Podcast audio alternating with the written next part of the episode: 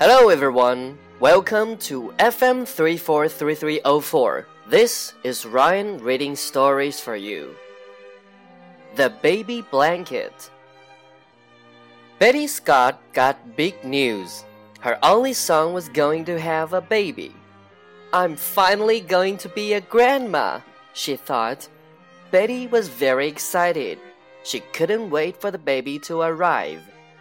I need to get the baby something special, Betty said. She decided to make a blanket. She would knit it herself. Betty was an elderly woman. Her hands weren't as strong as they used to be. They shook a lot and hurt often.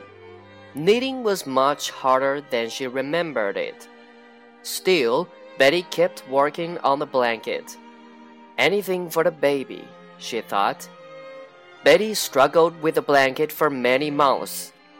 She finished it right before the baby was born. It was the best present the baby ever got.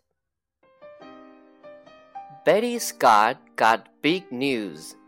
Her only son was going to have a baby. I'm finally going to be a grandma, she thought. Betty was very excited. She couldn't wait for the baby to arrive. I need to get the baby something special, Betty said.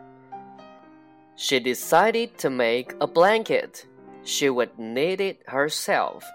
Betty was an elderly woman. Her hands weren't as strong as they used to be. They shook a lot and hurt often. Knitting was much harder than she remembered it. Still, Betty kept working on the blanket. Anything for the baby, she thought. Betty struggled with the blanket for many months. She finished it right before the baby was born.